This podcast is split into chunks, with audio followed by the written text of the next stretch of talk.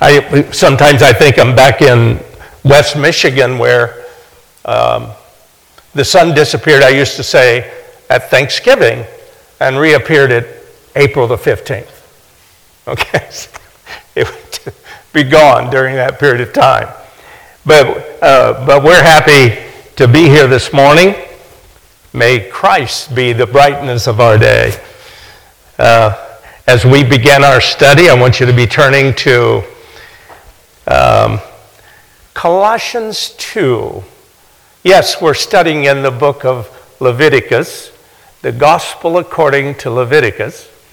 But I'm going to take you to a, a couple of places in the New Testament this morning uh, as a refresher as to where we are coming from and where the Word of God is coming from. Let's pray together as we open our study. Our Heavenly Father, we have met to worship, we have met to learn. And we ask, dear Father, that your Spirit be upon this hour too. We thank you, Father for the good reports of those who have been baptized and those who have come into the kingdom. And We thank you, dear Lord, for your salvation that is in Christ Jesus our Lord. Bless us together as we study this wonderful book of Leviticus. And all of this we pray in Jesus' name. Amen. Colossians chapter 2. Do you guys um, no, I, I'm not requiring it. Read Leviticus during the week to prepare for our class. If you don't, we forgive you, okay? Leviticus can be tedious to read. Oh boy. It can be downright, as people would have it, boring. Mm. The reason is it's repetitive. It goes over and over again and says much of the same things over and over again. It's like reiterating the truths that it's trying to convey. But as you recall, I said that the book of Hebrews is the connection with Leviticus. I should say it's the primary connection. Goodness, it has connections, the New Testament does, with uh, a, a number of books in the New Testament have a connection with Leviticus. And you remember that when we were introducing the study, that we said Leviticus contains the very words of God more than any other book in the Bible. That is, direct speech from God. More than any other book. And so it's important for us to make sure that we are connecting with, anchoring our study of Leviticus in the New Testament. I don't know what your own personal views are, but there's a standard uh, view about the importance of the Bible that the New Testament takes preeminence or you must result, uh, go move from the new back to the old if you were to have a comprehensive understanding of the Bible. I agree with that concept. I agree with that rule. And so that's in that spirit, we're going to go to Colossians chapter 2, and we're going to look at verses 16. Uh, let's go back to, yeah, verse 16 and following. So let no one judge you in food or in drink, or regarding a festival or a new moon or Sabbaths, which are a shadow of things to come, but the substance is of Christ. And our study today is in Leviticus 19, and it's about Christ. And we need to make sure that we have that anchor when we study this thing, that we will not get bogged down in the details. While we're in the New Testament, however, I want you to go over to Hebrews. Yes, we came from Hebrews. We studied Hebrews chapter 10. Remember the book of Leviticus, we're reading from the law, the Levitical priesthood. This is Aaron, Moses, setting forth the rules, if you will, the law. Chapter 10, verse 1. For the law, having a shadow, there's that word again. For the law, having a shadow of good things to come, and not the very image of the things, can never, with these same sacrifices, which they offer continually, year by year, make those who approach perfect. For then, why would they have ceased to be offered? For the worshippers, once purified, would have had no more consciousness of sins. And then it goes on to explain why they had to repeat it over and over. And it's because they were but a shadow of the truth of Jesus Christ. He came and He died one time, and you don't have to do it anymore. He is the telos in the Greek of the law, the end of the law. It culminates in Christ. Christ is the fulfillment of the law. One more, or a couple more. Hebrews 8. A beautiful passage, in my opinion. Hebrews 8 5. Let's go back on verse 4. For if he were on earth, that is Christ, he would not be a priest he didn't qualify. Since there are priests who offer the gifts according to the law, who serve the copy and what's that word? Shadow of the heavenly things, the true things, the things that are really true. As Moses was divinely instructed when he was about to make the uh, tabernacle, for he said, See that you make all things according to the pattern shown you in the mountain. Wow. Shadow, pattern, all of these things are shadows of, they are predictors of, they are descriptors of, in a kind of rudimentary sense, Jesus Christ and his perfections. So that now turn to back, just look back across the page to 712.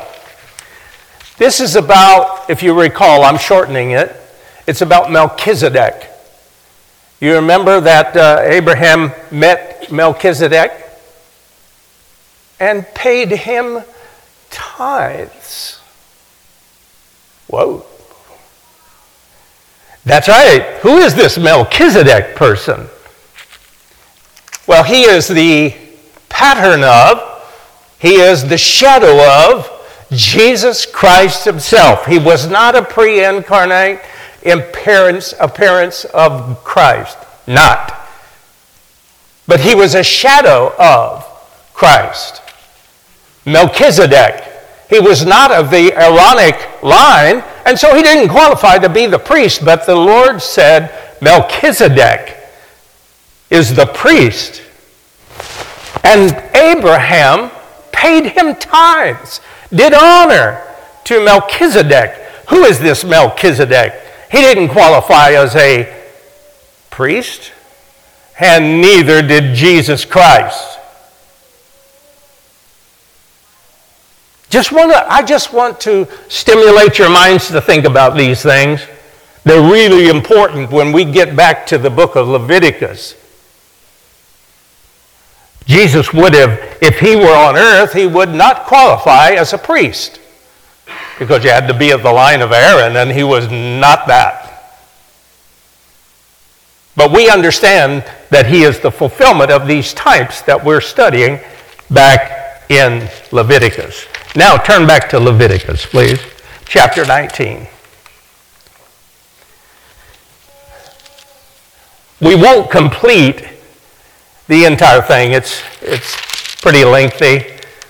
But I'm going to try to skip over some stuff because you guys have already heard a lot about these things, and there is a certain degree of repetition that we see as we read these. This one's an interesting one, though, as it starts. Chapter 19, verse 1. And the Lord spoke to Moses. Again, we have the very words of God. God speaking to Moses.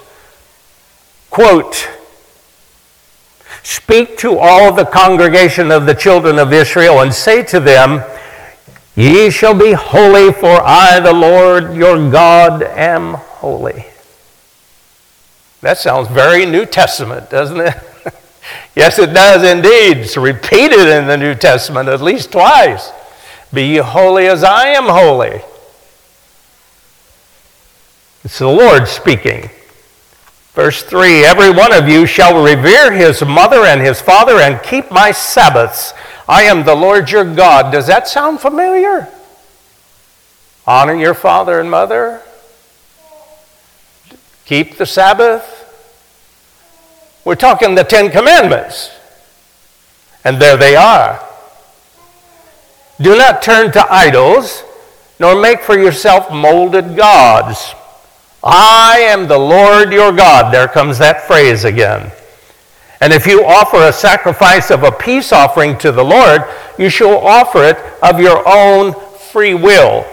Now, I am not so sure that the translation there of free will, I have my own view about free will, um, is, is accurate, but of the person's own will.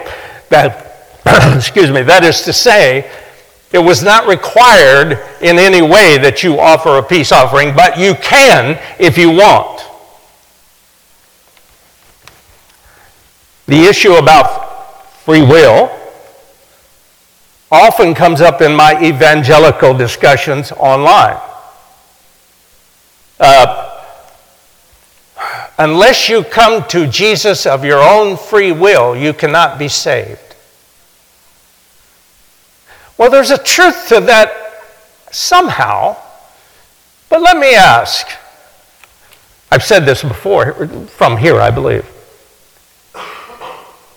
Adam and Eve had free will.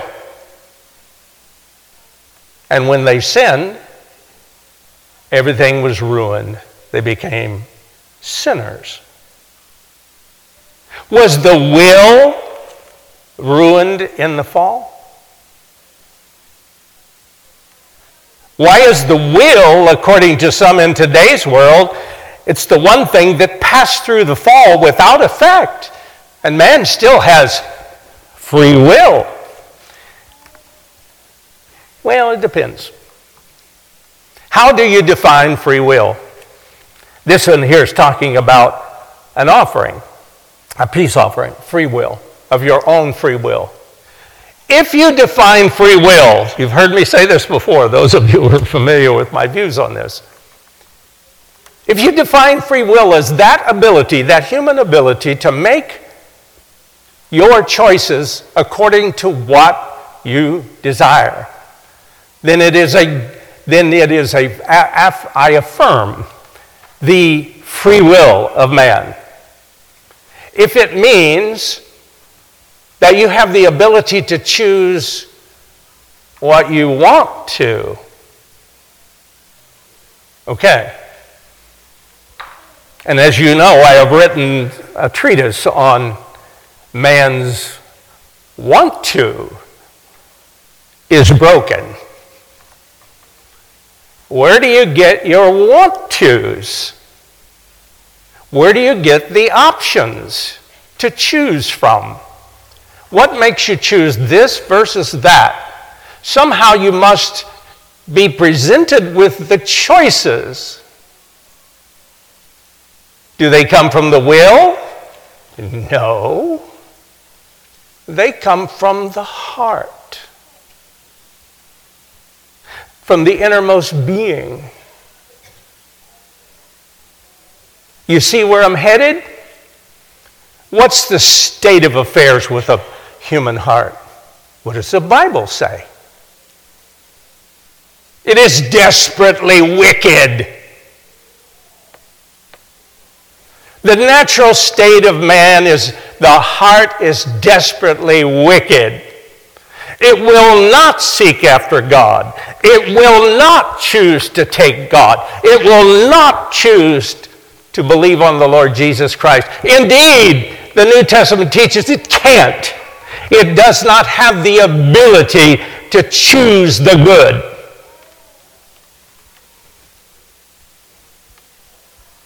So, how in the world does the will choose to believe on the Lord Jesus Christ?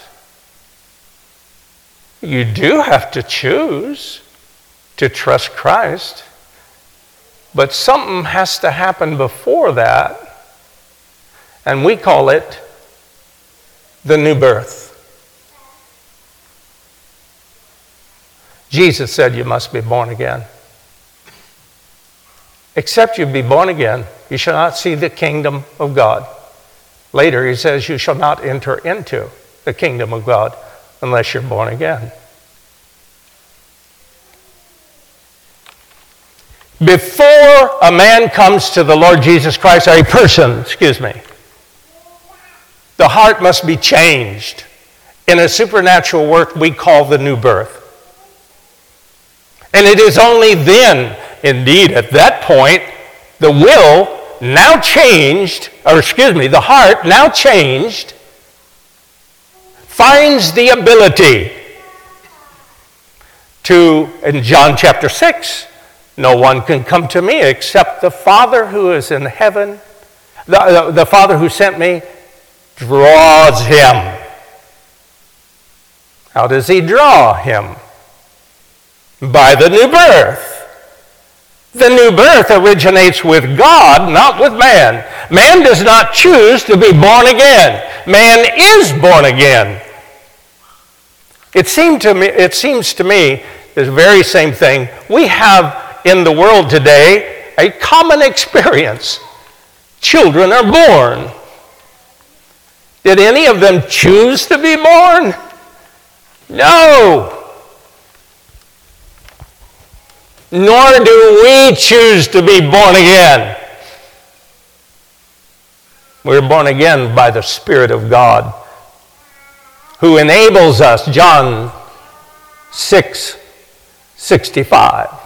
He enables us, He gives us the ability to see Christ and to see the kingdom and to enter in. He gives us new birth. And so all of these things have to do with Christ and God. I know that the things that I've just said offend some. There are those who offend that says you're saying that man doesn't have free will. I didn't say that, did I? I said yeah, man has a free will. He can choose what he wants to. It's the want to that is the problem. It's the heart, not the will. And that's the thing that I uh, that I teach regularly in my witness for Christ. You don't get the opportunity to say, I want to be born again. And I saw uh, recently a, a, thing about that, and except you be born again, you shall not come, uh, uh, you shall not enter into the kingdom of God. And, and the person represents that as saying, now you have to think about, I want to be born again. except that you have no ability to be born again. You're born again of the Holy Spirit of God. It is God's choice, it is God's work. We are the respondents to that work. Praise be to God for that, eh? I was saved out, and many of you will uh, attest to it. I didn't want to come to the Lord Jesus Christ. Are you kidding me? I mocked. I get mocked every day, by the way. now that I'm a, a, a witnessing for Christ, I get mocked and, and just taken to task by just about everybody when I declare these truths over on Quora. And I get slammed. But the truth of it is, it is God that's doing the saving. It is God who changes the heart so that the will gets the choices, or if you will, is enabled to respond to the gospel of Jesus Christ. Hallelujah. I was born out of a wickedness. My heart was wicked. It didn't want Christ. It had nothing to do with Christ until He just uh, put it in the vernacular slapped the daylights out of me. I mean, it was hard, folks. I was under conviction for months, six at least. So much so that my dear wife thought I had some kind of mental disorder. Morose, angry, totally different. I didn't want Christ. I had no, there was nothing. But the men who had witnessed to me left one thing with me that seemed to have an effect the Word of God. And the Word of God entered into my heart, and the Spirit changed it.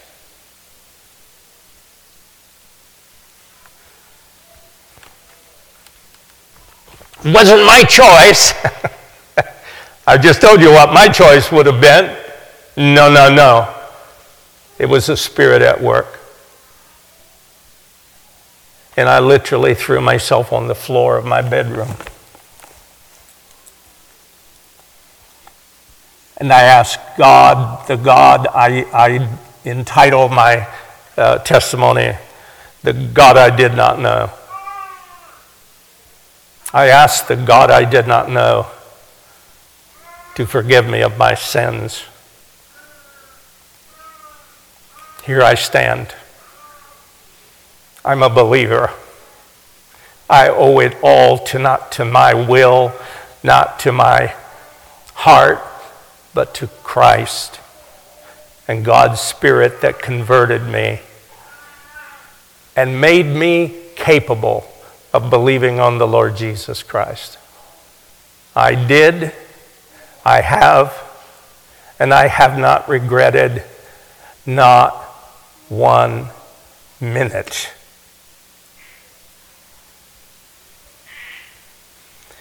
We don't want to spread some sort of message around that if you just get your head on right and think straight that you can come to know the Lord.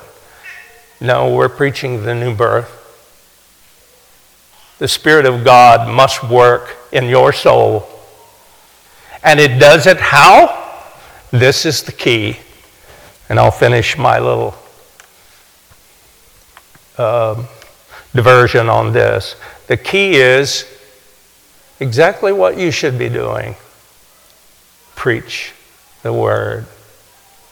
God is pleased to use the Word of God and the gospel preached to work His work in the hearts of those who hear. It is God who uh, uh, commands us preach the gospel to every creature. I always like that word creature. I was a bit of a creature when I was, when they preached to me. Uh, uh, but preach the gospel to every creature. Why? Because God is pleased by the gospel to work the new birth. Boy, and there I stood with the Bible reverberating these words There's none righteous, no, not one. There's none that seeks after God. They have all gone astray. I remember those words.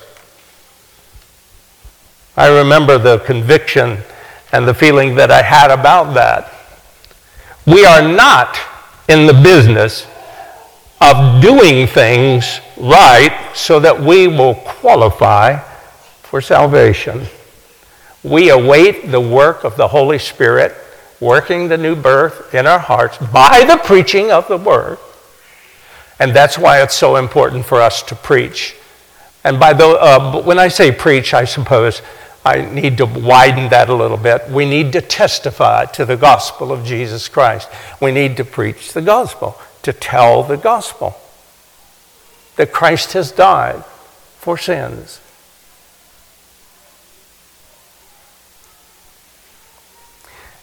Back to Leviticus 19, where I digressed for a long time. Verse 3 Let every one of you revere his mother and father and keep my Sabbath. I am the Lord your God. That's the Ten Commandments repeated. Do not turn to idols, nor make for yourself molded gods. The Ten Commandments. I am the Lord your God. And then he talks about the free will offering. It shall be eaten the same day that you offer it, and on the next day. And if any remains until the third day, it shall be burned in the fire. and if it is eaten at all on the third day, it is an abomination. It shall not be accepted. Is that interesting stuff? It really is. Therefore, ev- everyone who eats it shall bear his iniquity, because he has profaned the hallowed offering of the Lord, and that person shall be cut off from his people. You offer a peace offering, and you're required to eat it, or you, you eat it on the same day that it's offered. And there's usually some left over. I have some in my refrigerator, for instance. I don't know. Leftovers are in there. And it's okay, but after the third day, after that, it becomes an abomination? Wow. I just think that that's something. Now, there are other issues about three days. What's that remind you of? I'll leave it to your imagination. The things in the book of Leviticus are typical, they are shadows of things to come. They are not the things themselves, but they are the things that are to come. They are pictures of, they are shadows of, they are types of the things to come. And all of those things find their full meaning one place and one place only Jesus Christ. It's all about Jesus Christ. This is about Jesus Christ. Now, the, the uh, question to each of us is well, how does that work? How do I see this uh, in the book of, of Leviticus? How do I read that so that it all culminates, culminates in Christ? Well, I think the free, uh, the free will offering or the peace offering is a perfect example of that. It has to do with Christ. Then comes verse 9, back in Leviticus 19. When you reap the harvest of your land, you shall not wholly reap the corners of your field, nor shall you gather the gleanings of your harvest. You get the picture? Farmers uh, uh, reap their field, but there's always grain or whatever it is that falls on the, uh, when you're turning the tractor or whatever, the horses or whatever you got. The Lord gives them the instruction to leave the stuff lay. Why? Because along comes Ruth. Huh? Yes. She went and gleaned behind the, uh, the harvesters. Ruth, an important figure in the history of Jesus Christ. And so these things are applying to that, and it talks about generosity. It talks about being compassionate with the poor who would follow and glean those corners and such. That nothing went to waste but it did provide for those who had little or nothing. And says, You shall not glean your vineyard, nor shall you gather every grape in your vineyard. You shall leave them for the poor and the stranger. I am the Lord your God. Then, verse 11 You shall not steal. Ten Commandments. Nor deal falsely, nor lie to one another. You shall not, and you shall not swear by my name falsely, nor shall you profane the name of your God. I am the Lord. Uh, all you have to do is listen to TV just for a few minutes news reports, sports uh, things. It, it's almost even, I'm not, I'm not naive. I mean, I was one of them. But I am just blown away at the way in which people in our world today profane the name of God.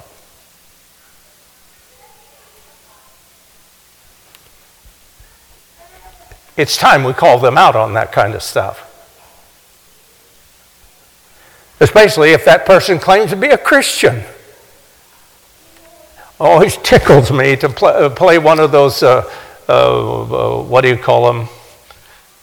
Those reels about a Christian person or something like that, and only to find out that he's cursing in his testimony. Like, oh, okay.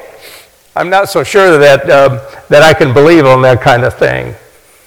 You shall not cheat your neighbor, verse 13, nor rob him. The wages of him who is hired shall not remain with you all night until morning. Now, that's just a cultural practice. They paid a person at the end of the day. That makes sense. Kind of like me when I first started working the farm as a kid.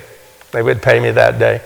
But, uh, but some would hold it back and wait till the next day and those kind of things, and we ought not to do that kind of stuff. We should not um, uh, uh, we should have compassion on people and make sure that we pay what we promise. Then comes 14, which I just blows my mind. You shall not curse the deaf, nor put a stumbling block before the blind. People do that? Uh, my wife uh, comes from a long line of deaf people. They attended the school in Jacksonville. I think there's another one in what, Pennsylvania or something like that. But they attended the school in Jacksonville, though they were from Oklahoma and uh, um, uh, uh Missouri. They attended the school in Jacksonville for the deaf we have any number. I, I, can think of about 20 people in her family line that are deaf. I have never, ever had the thought of cursing the deaf or, or put a stumbling block before the blind. Oh my goodness. But shall fear your God, I am the Lord. You shall do no injustice in judgment you shall not be partial to the poor, nor honor the person of the mighty. That's about like in the courts, you know. We should not allow rich guys to be able to get their way in courts of law. No, that's not in keeping with the principle that is laid out here. In righteousness, you shall judge your neighbor. Tell me later about judging. Um, no, Dell's not in here, but I submitted a, I submitted a, uh, a thing to Dell on judging. You know, it's a common thing to say. Those unbelievers say, you should not judge anybody. That's not what the Bible teaches. It says you should judge your neighbor righteously. But it doesn't say don't judge your neighbor. If you have a good Christian friend, since I'm a man, I'll, I'll use a man example. If you have a fellow who is a good Christian friend, and he's cheating on your wife, his wife, and you know it, shouldn't you judge? Go for it. If you don't, I believe that you are violating the principles of your Christian faith. The problem is in uh, Matthew chapter, the, uh, the, is that 7 1? Um, you shall not judge. Yes, 7 1. And all of that is that it says, But if you have sin in your own life, which is just as bad or worse, don't be judging.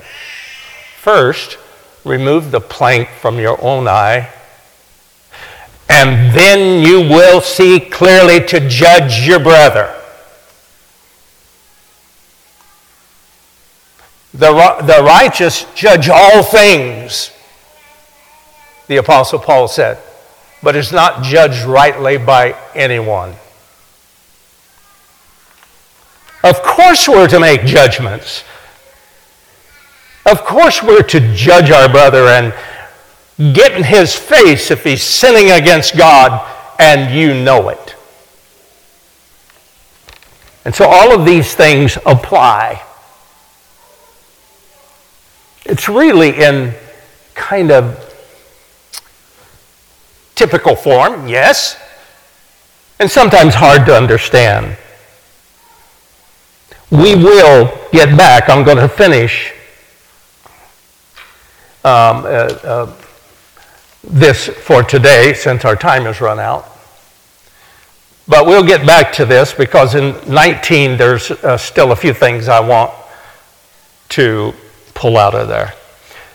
I hope that one thing that you have seen by way of just structure of the, of the 19th chapter, it's a repetition in a lot of ways of the Ten Commandments with comments if you will.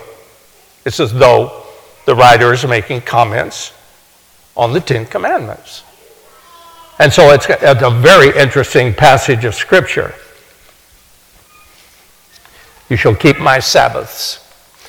Do you all keep the Sabbath? Oh, I'm going to leave you with this provocative thought. Folks, the Sabbath, no matter how you do it, you have to argue for some change in the New Testament. The Sabbath is the seventh day. We celebrate the first, the resurrection of Jesus Christ. We don't keep the Sabbath. Oh my. okay, that'll give you something to think about. Do I keep the Sabbath? You bet I do. In the spirit of Hebrews chapter 4, he who has believed does enter into that Sabbath rest. Sorry I have to be so vigorous, but I've entered into the Sabbath and I live in the Sabbath. I have believed on the Lord Jesus Christ and I have entered into that eternal Sabbath rest. The Sabbath was typical of that. And in that way, we must read the book of Leviticus, the gospel according to Leviticus. Let's close. Our Heavenly Father, we thank you.